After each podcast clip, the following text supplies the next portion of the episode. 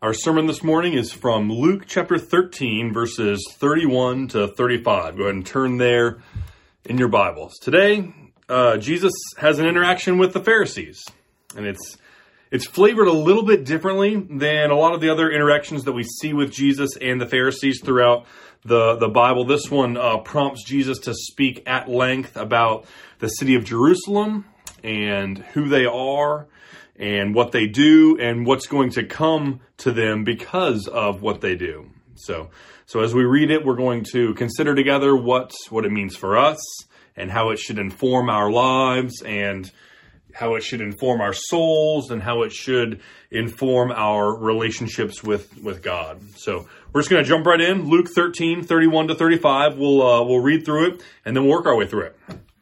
It reads, At that very hour, some Pharisees came to Jesus and said to him, Get away from here, for Herod wants to kill you.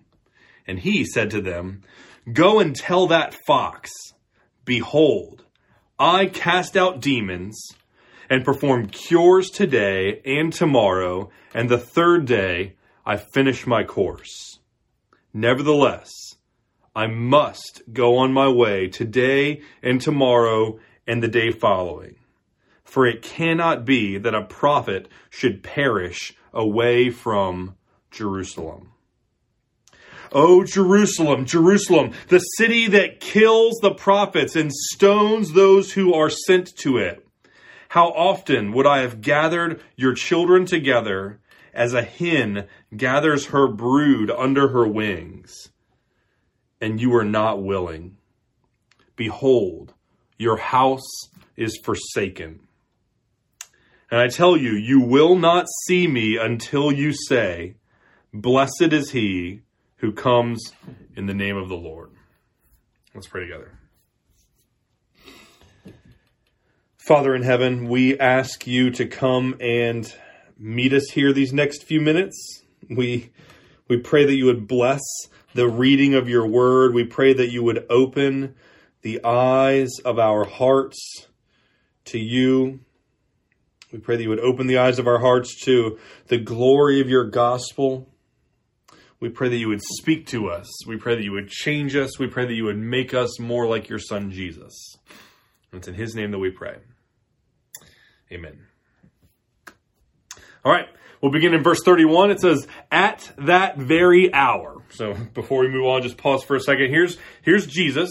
Uh, he's just finished uh, the teaching that we heard last week. He's just uh, just taught about the wide door that leads to destruction. Many walk through it. It's the door of self, the door of self reliance and self exaltation, and then there's the narrow door. There's the narrow door of of self denial and and repentance and and faith. And very few people walk through this narrow door because because it it uh, it's the exact opposite of what comes so naturally to us and uh, many religious leaders and and cultural uh, you know elites in Israel are are in for this rude awakening. Right? They might very well think that they are on their way to salvation and to eternal life, but Jesus communicates that in reality they're not. They're they're actually walking uh, not through the narrow door to eternal life. Rather, they're walking through the wide door to destruction and, and judgment. And what's even worse is that they're going to watch as these other people, these, these bad people, these worse people walk right past them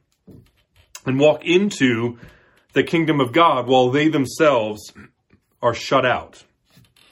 So that's what Jesus is talking about in the preceding passage. And right in that space, right in that moment, as he's saying those words to those people, Jesus is approached at that very hour by the Pharisees. Now remember, the Pharisees the Pharisees are emblematic of this kind of religious aristocracy uh, that Jesus is speaking out against. They're kind of the poster child of that entire movement, right? The, the Pharisees' whole thing was that they are more righteous than anyone else. They are more faithful to the law than anyone else. But even that wasn't enough, right? It's not just that they were more righteous and more faithful. They had to be seen by everyone as more faithful. They wanted everyone to know how great they were. They wanted everyone to know how holy they were. They wanted everyone to know how righteous they were. They wanted to be celebrated. They wanted everyone to, to fawn all over them. And so these Pharisees would have undoubtedly heard Jesus' words in chapter 13, verses 22 to 30 as a stinging rebuke, right? Implying, if not outright saying that they were going to hell, that they were going to be on the outside looking in. They were going to be watching sinners and prostitutes be welcomed into the kingdom of God while they themselves are cast out. So chances are, uh, the Pharisees weren't really big fans of Jesus at that moment. Granted, they had never really had a great relationship with Jesus. They were always locking horns with Jesus. But as you can imagine, this was probably a moment of, of particularly tense uh, relations between Jesus and the Pharisees. And that's the moment when they come up to them, and when they come up to Jesus and they say, Jesus, get away from here because Herod wants to kill you. Now, it's not entirely clear what we should should make of this. It might have been genuine, right?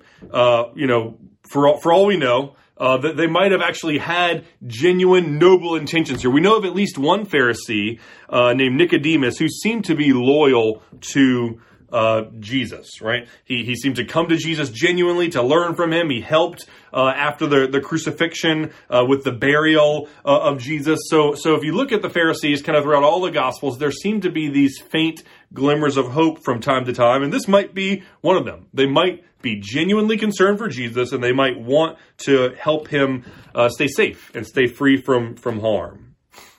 Or I mean, or it might be that the Pharisees are acting at the behest of Herod himself. Maybe he has kind of deployed them.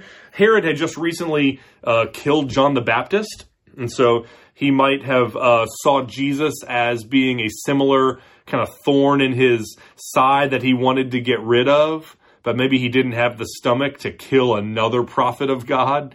Maybe he was, you know, already feeling convicted or feeling guilty about what he had done with John the Baptist and didn't want to do something similar with Jesus, but he still wanted Jesus out of the way. So he sends the Pharisees and says, go, uh, you know, go tell Jesus that I'm going to kill him. And in so doing, kind of run him out of, out of town. Um, or it might be that the, the, the Pharisees either made it up or just kind of took advantage of a convenient situation. Maybe, maybe the Pharisees themselves wanted Jesus out of that region, and so they make it a point to go to Jesus and, and bring these rumors about Herod wanting to, to kill him. It's, it's worth noticing, worth noting that this is not the same Herod that we see in Luke 1, um, who is kind of present in the birth narrative of Jesus. That's Herod the Great, who died shortly thereafter. This is Herod Antipas, who is Herod the Great's son. Um, but so, so the Pharisees come to Jesus either with good intentions or with, uh, you know, uh, bad intentions. They come to Jesus and they say, "Listen, Herod is trying to kill you. Uh, you need to get to get out of here." And here's Jesus' response. He says, "Go and tell that fox." Which just even right there, worth worth pausing for a second. Uh, not a term of endearment. Uh, go and tell Herod, who is a fox. Uh, it, it, the word fox could kind of take on a few different um, you know, meanings in first century Jewish uh, vernacular. Could mean someone who is uh, shady or sly or conniving, someone who is always trying to pull something over uh, on you. They'd call them that those people a fox. It could mean something uh, destructive or harmful, someone who's always ruining everything. If you look in uh, in Song of Solomon chapter two, uh, the bride is speaking there, and she she says that there are all these little foxes that that work their way into the vineyard and try to destroy it. And so so we need to to keep the foxes out of the vineyard. So the fox is this animal that is. Uh, yeah, destroying things and ruining things and taking something that's good and kind of making making it bad. So, so people would call foxes. People would use the term fox and have that kind of connotation. Um, and a third third use, which which uh, everyone that I read seemed to think that this was the most common, which is just that a fox was the word fox would be used to refer to someone who was insignificant or someone who was worthless, someone who who didn't matter, someone who wasn't worth my time to think about or worry about, just a, a loser. And so Jesus Jesus calls Herod a fox. It means one of three things, none of which are particularly flattering. He's either saying that Herod is a con man, or just that Herod is a disaster, uh, or that Herod is a loser, or some combination of those three things. But either way, Jesus says, "Go and tell that fox, behold, I cast out." Demons, and I perform cures today and tomorrow, and the third day I finish my course. Jesus says, Go and tell Herod I'm not afraid of him, right? Uh, tell him I- have got work to do. I've got things that I'm already planning on doing, and I'm not going to be deterred. And I'm not going to be sidelined, and I'm not going to be moved uh, somewhere because because Herod sends me a a death threat that may or may not be be credible. There's people I need to heal. There's demons that need to be cast out. There's teaching that I need to communicate to my people. There are big things at, at stake, and so I'm not going to stop. Jesus is, is brave, he's, he's fearless, he's willing to subject himself to danger, he's willing to undergo personal risk in order to accomplish his mission. And what's even crazier in verse 33 is, is what Jesus' mission is. We read, Nevertheless, I will go on my way today and tomorrow and the day following, for it cannot be that a prophet should perish away from Jerusalem. So Jesus says, you know, I'm, I'm not all that worried about Herod. I'm not worried about his intention to kill me. Uh, I'm not going to, I'm, I'm going to keep doing what I am doing. I'm not going to be chased out of town. And besides, uh, I don't, I don't know if you know this, but the, the mission that I'm on, the place that I'm going is Jerusalem. And what I'm going to do when I get there is I'm, I'm going to die there. I'm going to give my life as a sacrifice there. Herod can't scare me or intimidate me by threatening my life because I've already decided and I've already purposed and I've already begun the process of giving my life away voluntarily. If you want to intimidate me, maybe don't use the same exact thing that I'm already voluntarily going to to do. Right? It's it's it is entirely uh, impressive and, and heroic to risk your life for the sake of a greater purpose or a greater good or some sort of good cause, right? Um, you know, people in the armed forces or police officers or first responders. These are, are heroes that are risking their life for a good cause, for, for the, the sake of their, their neighbor, right? Or even right now, uh, in the midst of a pandemic, right? Grocery store employees, delivery drivers, medical professionals, right? We're, we're incredibly grateful for the people who risk their lives for the sake of serving their neighbor or, or loving their their neighbor. But but think about it, even the even those people that are risking their lives in that way, right? Even though they might die while they're doing what they're doing, right? The, the goal or the ideal or the hope, what what they're hoping to do is that is that their particular mission goes as planned, and then they they return home back to their life with their family. Something might go wrong, right? Their life might be threatened, their might their life might be taken from them, but the mission itself is not to give their life. The mission is to do something that will by definition be risking their their life. But Jesus' mission is qualitatively different, right? Jesus' mission was not to simply risk his life to do something, it was to actually give his life. That was his mission. Right? It's the it's like the difference between a soldier being told, "Hey, we want you to go on this deployment. There will be enemy combatants. There will be there will be hostile fire. We want you to put your life at risk, but we need you to because the safety and security and freedom of our country depends on it. If you're if you're successful, you'll come back home. We'll celebrate together. That man's a hero. Whether whether he loses his life or whether he comes back safely, that man is a hero. But uh, you know, imagine imagine a scenario. Imagine an astronaut uh, who is their ship is broken and they can't make it home. So there's a whole crew of astronauts and their ship is broken and they're, they're all going to die in space unless they fix their ship. And but what's taken to fix their ship, you know, you have to travel out into space and you have to fix some piece of the ship and and you only have enough oxygen to make it to the the place that needs fixing and then to actually fix it, but you don't have enough oxygen to make it back. So, so whoever decides that they're going to be the one to, to kind of go on this mission knows that they are, they're not just risking their life for the sake of their crew. They're actually giving their life up for the sake of their, of their crew. And so Jesus, Jesus says, I'm, you know, I'm not going to let myself be deterred from my mission. Uh, and, and, and I'm not terribly concerned about risking my life because of Herod, because of Herod's murderous intentions. Because the fact of the matter is, I'm already on course to give my life up. I'm already marching toward my own death. I'm already planning on walking to Jerusalem, being arrested, being tried, being condemned, being beaten, being tortured, and being crucified. That's the mission that I'm on. So a death threat is not going to change anything. A death threat is not going to uh, scare me.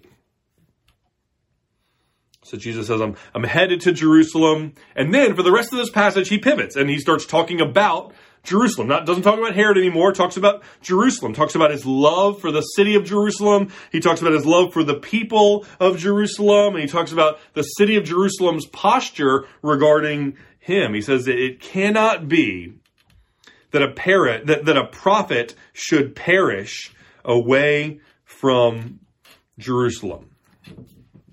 So doesn't necessarily mean that uh, that no prophet had ever died outside of Jerusalem. Some had. Uh, you can read about prophets that died outside of Jerusalem in Second Chronicles or in the book of, of Jeremiah. Jesus wasn't, you know, quoting some widely, you know, held view that Jerusalem is the place where um, you know, all or even most of the prophets would would die. He wasn't citing some sort of proverb or some sort of fact of life.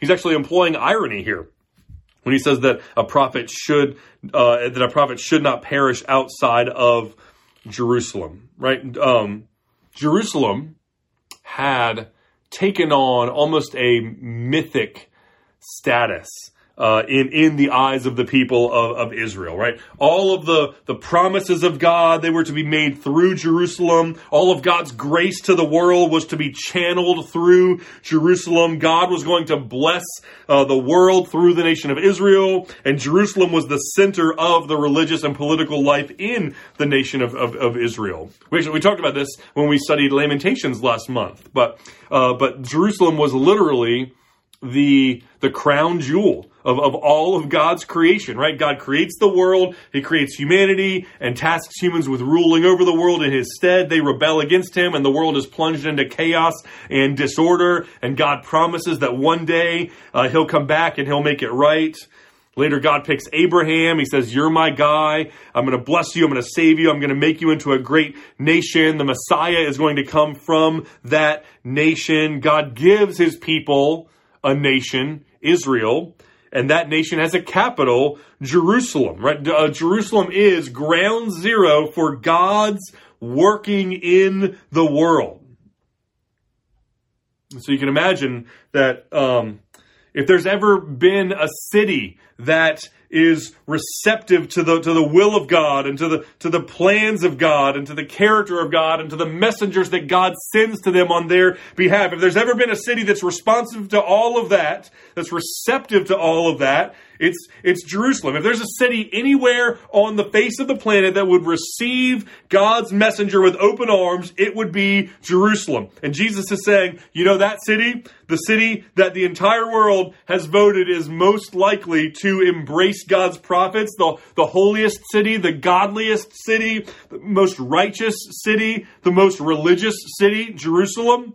I'm telling you that Jerusalem is actually the city that is most likely to reject prophets from God, to reject the words of God and to and to stone the prophets and to to kill them. Jerusalem brags about how close they are to God and how much they love the Word of God. And I'm telling you that uh, regardless of what they say, they actually despise the Word of God and they want to kill the prophets of, of God, right? Uh, Jerusalem's hatred of the word of God and hatred of the prophets of God is so intense that that no other city like they, they end up killing they have them they've cornered the market on killing God's prophets right? More than Egypt or Babylon or or Nineveh or Galilee or anywhere else right? Right? These other places uh, clearly don't hate prophets as much as Jerusalem hates prophets because Jerusalem kills all of the prophets before anyone else can even get a chance to, to do anything about it. This is, uh, This is strong language that's meant to incite, it's meant to be uh, offensive. It's meant to be scandalous to the people uh, who hear it because they, they hold Jerusalem in such high regard and presume that Jerusalem is uh, this city that loves God and loves God's prophets. Imagine, imagine going into a, a sports bar in South Boston, right? And there's all these construction workers and police officers and firefighters, and they're all everyone's wearing a jersey, right? Uh, Patriots jersey, Celtics jersey, Red Sox jersey, Bruins jersey, and so you go in there and you're wearing a Yankees hat, right? Or you're wearing a Lakers jersey, right? So one of one of their uh, rivals, and you take out a megaphone and you say, uh, "You guys in here, none of you guys are real, true Boston sport. You're all you're all sellouts. None of you are real, true fans at all. I I like the Red Sox more than any of you, and I hate the Red Sox, right? If you went into that bar and said that in that tone to those people, you'd get you get beaten up, right? Because you would have you would have you would have called their their sense of loyalty to a thing that they claim to love, you'd have called that into into question. If you if you go up to a married man and say, I don't, I don't think that you really love your wife. I, I can tell by looking at you that you don't care about her. You're not willing to sacrifice for her and you don't love her. In fact, I love your wife more than you do. You'd probably get you'd probably get punched because that's that's offensive to say. And that, that's exactly what jesus was saying to and about the city of jerusalem. You claim that you love god you think that you love god and you you kind of walk with this swagger presuming that you love god more than anyone else anywhere else loves god. But i'm here to tell you that you don't love god whether whether you know it or not. And to be honest deep down you probably do know it, but, but whether you know it or not, deep down, you hate God and you hate God's prophets and you don't want to listen to them and you do want to kill them. This is a, a harsh, stinging rebuke that Jesus is giving to the city of Jerusalem. But it's also, it's also a deep emotional lament about the city of Jerusalem. Look at verse 34. Oh, Jerusalem, Jerusalem, the city that kills the prophets and stones those who are sent to it. So he starts with he starts with this double vocative, Jerusalem, Jerusalem. It's kind of it's meant to connote uh, love and and affection, but it's also meant to connote uh, disapproval or disappointment or regret, right? Like you say this when someone that you love and someone that you care deeply about does something wrong, and you can't just you can't help but shake your head and and sigh and just say, "Oh man, like Ben, Ben, Ben." I'm, I'm you know, right? Uh, Jesus does this in, in Luke 10 uh, with Mary and Martha. Mary's listening and enjoying Jesus' teaching. She's sitting at Jesus's feet, and Martha is stressed out and she's working and she's complaining, and she comes to Jesus and says, "Jesus, tell Mary to help me."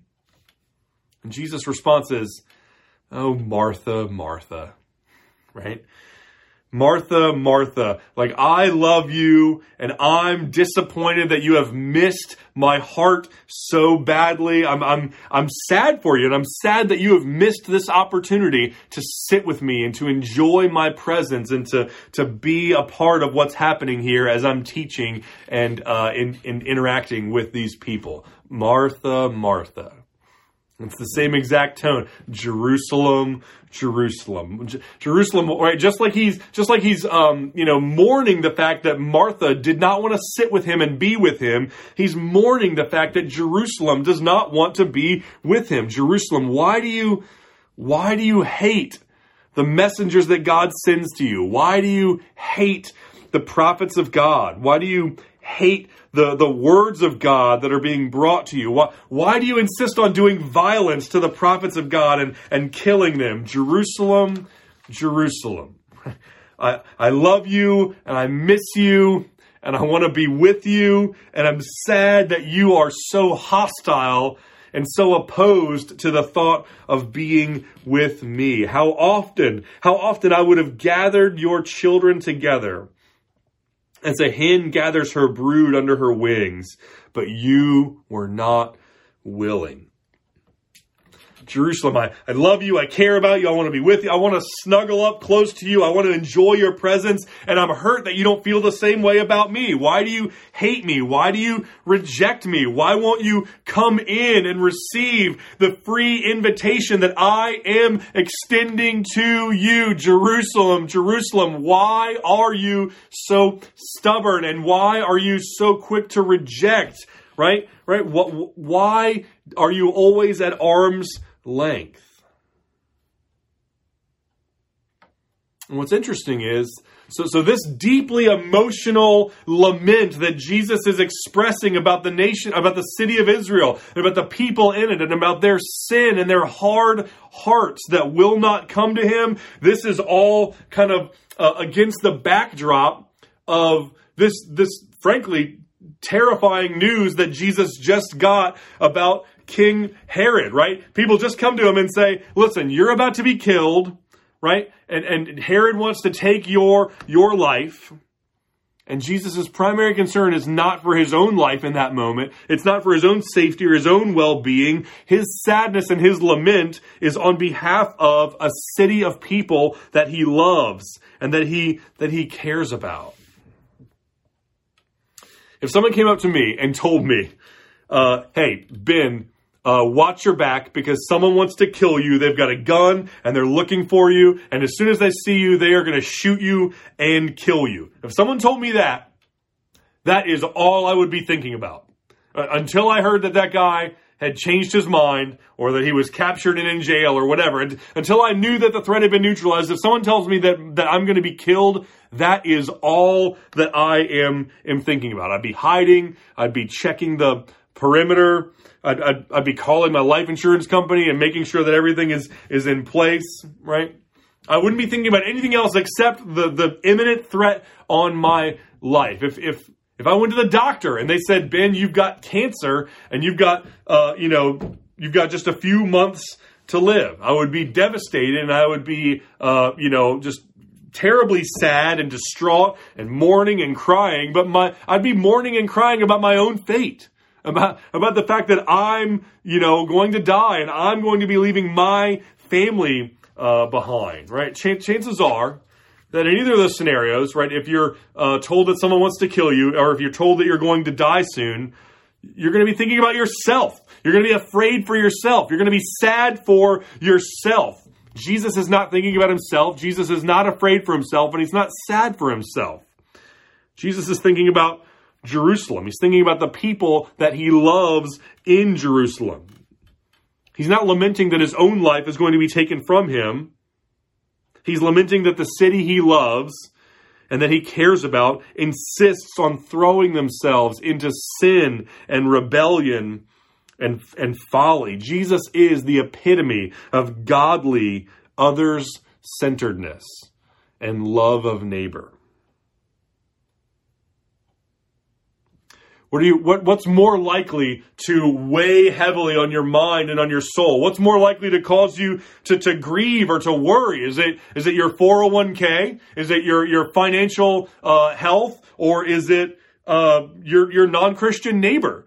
who who is is headed for an eternity apart from Christ under the wrath of God. What what what do you spend more time thinking about and and, and worrying about and planning for? Is it your uh, your car or car, you know, your next oil change, or is it the fact that um, thousands of tens of thousands of people every day in the world die, many of whom don't know Christ, many of whom have never heard the gospel at all. Are you when you go to bed at night, are you more worried about your, your next meal? What, what kind of cereal you're going to have in the morning? Or are you more worried about uh, our society's unrepentant sin, right? Of greed and, and materialism and, and pride and love of self and uh, sexual sin and, and abortion and, and the judgment from God that's going to result from those societal sins. Jesus hears news that is scary and that is personal and that hits really close to home. Jesus hears news that gives him every reason to fear and grieve about his own personal situation. And for the moment, to, he gives him reason to, to ignore anyone and anything else. But he's so invested in the people that he loves that even in that moment of deep personal crisis, the, the first thing on his mind, the, the, the thing that is causing him to lament more than anything else, is the people that he loves and their spiritual development and their relationships with God. He's more concerned about his neighbor than he is with his own life. He's more concerned about Jerusalem than he is, um, you know, with with whether or not Herod is going to send an armed guard to come and and murder him. That's how deep the love of Jesus is for his people. So Jesus stands there. He's, he's, he's thinking about Jerusalem. He's got them in his mind's eye. He stands there. He's, he's looking at them. He's inviting them. He's entreating them. He's, he's begging them. He's, he's pleading with them. Come in. Come to me. Be with me. Enjoy my presence, right? Not unlike the, uh, not unlike the father in the story of the prodigal son in Luke 15, right? The kid goes off. He spends his inheritance. He spends his father's money. He wastes it all. And then he decides to come home. And here's what, here's what, uh, Jesus says about that moment when the prodigal son decides to come home. It says, But while he, the prodigal son, while he was still a long way off, his father saw him. And his father felt compassion, and his father ran to him and embraced him and kissed him. The father the father didn't wait. He wasn't, he wasn't sitting there on the porch waiting, tapping his, his foot, waiting for his son to make it all the way back to the house. He wasn't expecting or demanding that his son grovel and beg to be welcomed back into the family. He could have. He had every right. He had, he, totally, he had all the leverage in that moment to treat his son like that, but he was filled with compassion and he ran out to meet his son. And specifically, he ran out while his son was a long way off, which means that that the father was looking and watching and waiting and hoping every day, looking to the horizon. Maybe today will be the day when my son comes back. Maybe today will be the day when I'm united with my son, right? Maybe today I will get to hug my son and have him back in the family again. That's how Jesus felt about the city of Jerusalem. I would have, I would have loved Jerusalem. I would have loved to gather you under my wing, just like a, a hen gathers her, her uh, brood under her wings, but you were not willing. Jerusalem, I love you. I want to be with you. I'm looking and hoping that I will be with you, and you are not willing. You reject me over and over again. And because of that, verse 35, because of that, your house is forsaken. You're done. Jerusalem, you, you've, you've rebelled and resisted and resented, uh, just over and over and over. You have become so utterly spiritually desolate, so steeped in pride and so steeped in selfishness and sin that, that judgment is, is an inevitability at this point. You, you cannot uh, escape it. You're going to be destroyed and, and scattered, and the judgment of God is going to fall heavy on you. Which coincidentally happened just a few short decades later in 70 AD when a Roman army came in and captured the city of Jerusalem and destroyed the the temple. So it says, Your city is forsaken, and I tell you, Jerusalem, I tell you, you will not see me until you say, Blessed is he who comes in the name of the Lord. Now, if you know your New Testament, this is going to sound familiar because this is what everyone said when Jesus arrived in Jerusalem, right? In, in Matthew 21 and Mark 11 and Luke 19 and John 12. This is what we celebrate every year on Palm Sunday, the Sunday before uh, Easter is is uh, this is Jesus' triumphal entry into the city of Jerusalem, and they all greet him by saying, "Blessed is he who comes in the name of the Lord." So it stands to reason that that's what Jesus has in mind here. Jesus is on his way to Jerusalem. He's about to have this triumphal entry into Jerusalem, and they're going to greet him with those exact words. So that's probably what he is talking about. Maybe, but it's not not necessarily that simple. I mean, it makes sense here in Luke that in Luke 13, Jesus says, You will not see me until you greet me by saying, Blessed is he who comes in the name of the Lord. And then six chapters later in Luke 19, the people see Jesus and they welcome him, saying, Blessed is he who comes in the name of the Lord. So it makes sense here in Luke. But in the Gospel of Matthew, the order is switched. In the Gospel of Matthew, this lament for the city of Jerusalem and the corresponding uh, rebuke that comes with it uh, doesn't occur until after Jesus has already made his triumphal entry into Jerusalem. Matthew 21, Jesus comes in and they say, Hosanna to the Son of David. Blessed is he who comes in the name of the Lord. Hosanna in the highest, right? Palm Sunday. But then in Matthew 23, after Jesus is already there, after the triumphal entry has already come and gone, Jesus says, Your house is left to you desolate. For I tell you that you will not see me again until you say, Blessed is he who comes in the name of the Lord.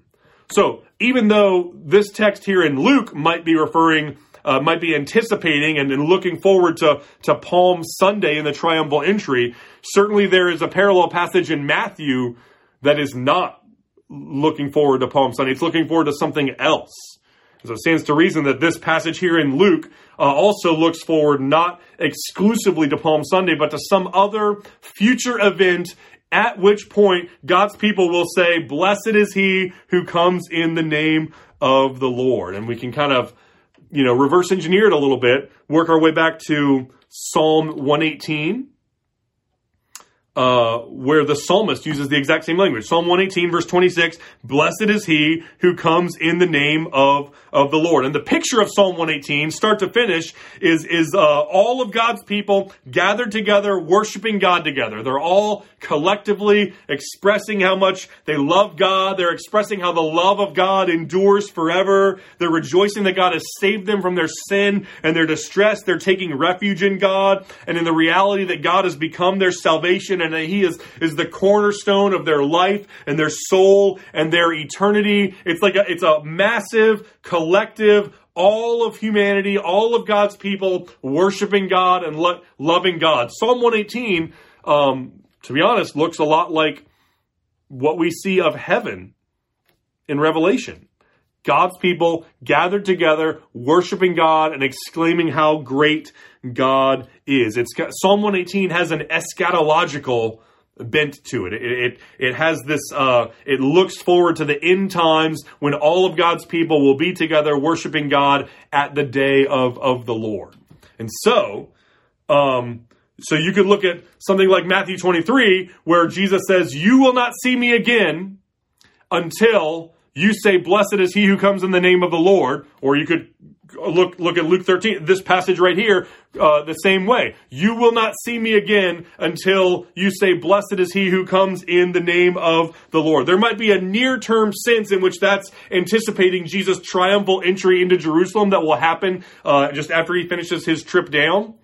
But there is a far term sense in which Jesus is basically saying, You, uh, you will not see me until the second coming of Christ.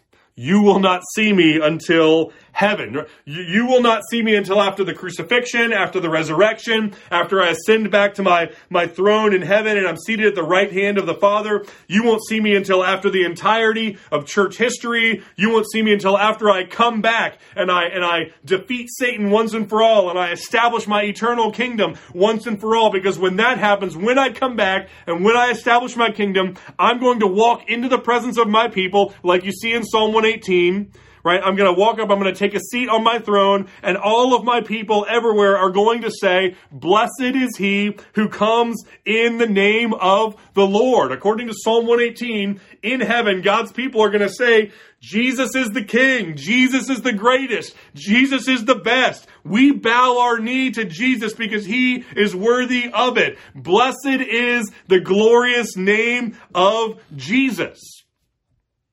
So here in, thir- in Luke 13 and in Matthew 23, Jesus is basically saying, Jerusalem, you have rejected me as your Messiah. You have rejected my kingship. And because of that, you're going to be forsaken, right? The gospel is now going to be extended to the Gentiles and you're not going to see me anymore. You're not going to hear from me anymore, right? I presented myself to you as your king. You rejected me. And so now you're going to watch for thousands of years as other people that aren't you embrace me as their savior and their king and begin to walk, right? Jerusalem, you're going to watch now as all of Europe embraces the gospel of Jesus. You're going to watch as North America embraces the gospel of Jesus. You're going to watch as South America and, and Asia and Africa embrace the gospel of Jesus. And you, Jerusalem, you are going to be waiting and you will not see me again until the second coming of Christ when everyone says, blessed is he who comes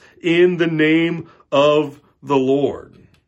And then Jerusalem, you will, you will join in that refrain. You will join in the refrain of saying, blessed is he who comes in the name of the Lord. But it will be for one of two reasons, right? Either, Jerusalem, either because you trusted in Christ and you were therefore incorporated into God's church and, and you were, you're there in heaven and you're welcoming Jesus and you're worshiping Jesus. Or you're going to say, blessed is he who comes in the name of the Lord.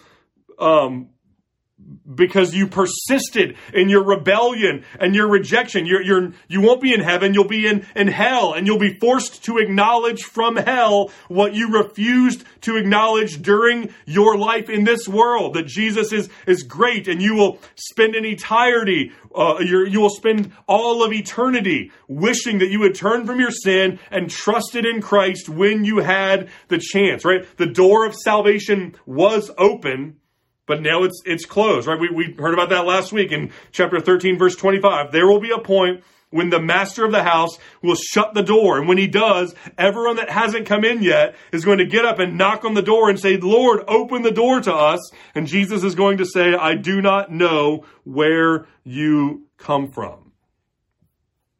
So Jesus is saying, Jerusalem, Jerusalem, I, I love you. I want to be with you. I'm extending an invitation to you. And frankly, if you turn from your sin and if you trust in me, you will say, Blessed is he who comes in the name of the Lord as an act of worship with all of my people in heaven. But if you don't, if you don't trust me, if you refuse to trust in me, then you will still say, Blessed is he who comes in the name of the Lord. But it won't be an act of worship. It will be a statement of regret. And it won't be with all of my people in heaven. It will be with all of my enemies in hell. Jerusalem, Jerusalem, I long to be, to be with you, but your city is now forsaken, and therefore you won't see me, you won't hear from me until you say, blessed is he who comes in the name of the Lord. Which brings us to our to our conclusion, just a, a, brief consideration of kind of the the overarching application of this text for us as God's people here today. If you've if you've gone to, to church here for any for any length of time, it's not the, the application here is not going to come as a big surprise to you because frankly, it's pretty much the same application of the whole entire Bible and pretty much the same application as every single passage in the Bible, namely what Christ has done for us and how we are called to respond to Christ and to what he has, has done for us, right? First, what Christ has done for us. This, this passage, the application of this passage, the main theme of this passage is kind of pointing our attention to the person and work of Jesus, right? Like one of those one of those guys on the runway on the airport with the flashlights telling the airplanes way to go, drawing your attention to our great Savior, right? Jesus, who did not consider equality with God something to be grasped. Jesus, who willingly stepped down off of his throne and came into our world, right? It's not just that Jesus came into our world to live with us. It's that he came on a very specific mission to die for us, to give his life as a sacrifice for our sin. And all through this life, all through Jesus' life, he knew full well that he was here precisely for that objective. All throughout his life, Jesus had countless opportunities. This is one of them, right? When he when he could have been distracted, when he could have uh, sidestepped around his mission, when he could have decided to do something else. Jesus could have easily decided not to die on the cross and just to, to, to be distracted with some other goal or some other ambition, but he didn't. Jesus was committed to his mission of dying for his people and saving them from their sin. He had a singular focus on a particular mission to save sinners by dying on the cross for them in their place. He would not allow himself to be deterred. He would not allow himself to be distracted and he would not allow himself to get to get sidetracked.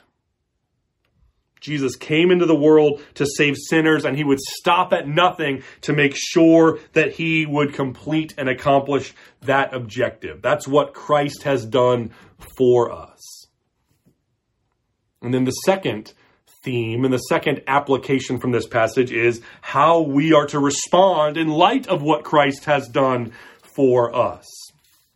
To be honest, we're, we're going to find ourselves making one of two choices, responding in one of two ways, walking down one of two different paths. Because the reality, according to this text, is that Jesus is inviting you. Jesus wants you to be with you. Jesus is pleading with you. Jesus longs to take you under his wing so that you can enjoy his presence. Jesus is, is presenting himself to you as your king. Jesus is inviting you to bow your knee to him so that you can live with him under his perfect, righteous rule. That's the offer. That's the invitation that Jesus is making to you. And the two choices that you have for how to respond, or that you can respond like Jerusalem or unlike Jerusalem, right? Right? You can, you can respond like Jerusalem with, with, uh, adamant, stubborn refusal, right? Jesus wants to be with me, but I am not willing. I, I would rather see my city reduced to rubble than, than to pledge allegiance to another king other than myself. I want, I want nothing to do with God. I want nothing to do with the word of God. I want nothing to do with the messengers who brought God's word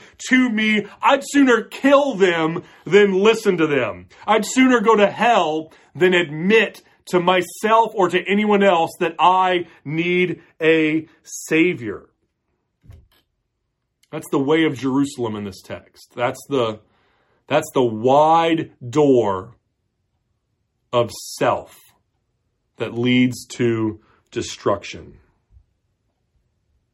That's option one. Option two is to respond the exact opposite way, to do the opposite of what Jerusalem does here. It's to, it's to hear the invitation of Jesus and then to receive him and, and to trust in him. Jesus, you want to gather me to yourself like a hen gathers her brood under her wings. You are offering me to enjoy your presence and to live under your righteous reign. Jesus, you came here on a mission to give your life as a sacrifice for sin. You are inviting me to have my sin forgiven if I hide in you. Jesus, you are coming as my king and inviting me to bow my knee to you and inviting me to take my place in your kingdom. All I have to do is, is, uh, is sign a non-compete clause. All, all I have to do is, is give up my right to be my own king and take my place as a citizen in your kingdom, right? Just all I have to do is promise that I'm not going to try to be my own king anymore. And then if I do, I can live under your benevolent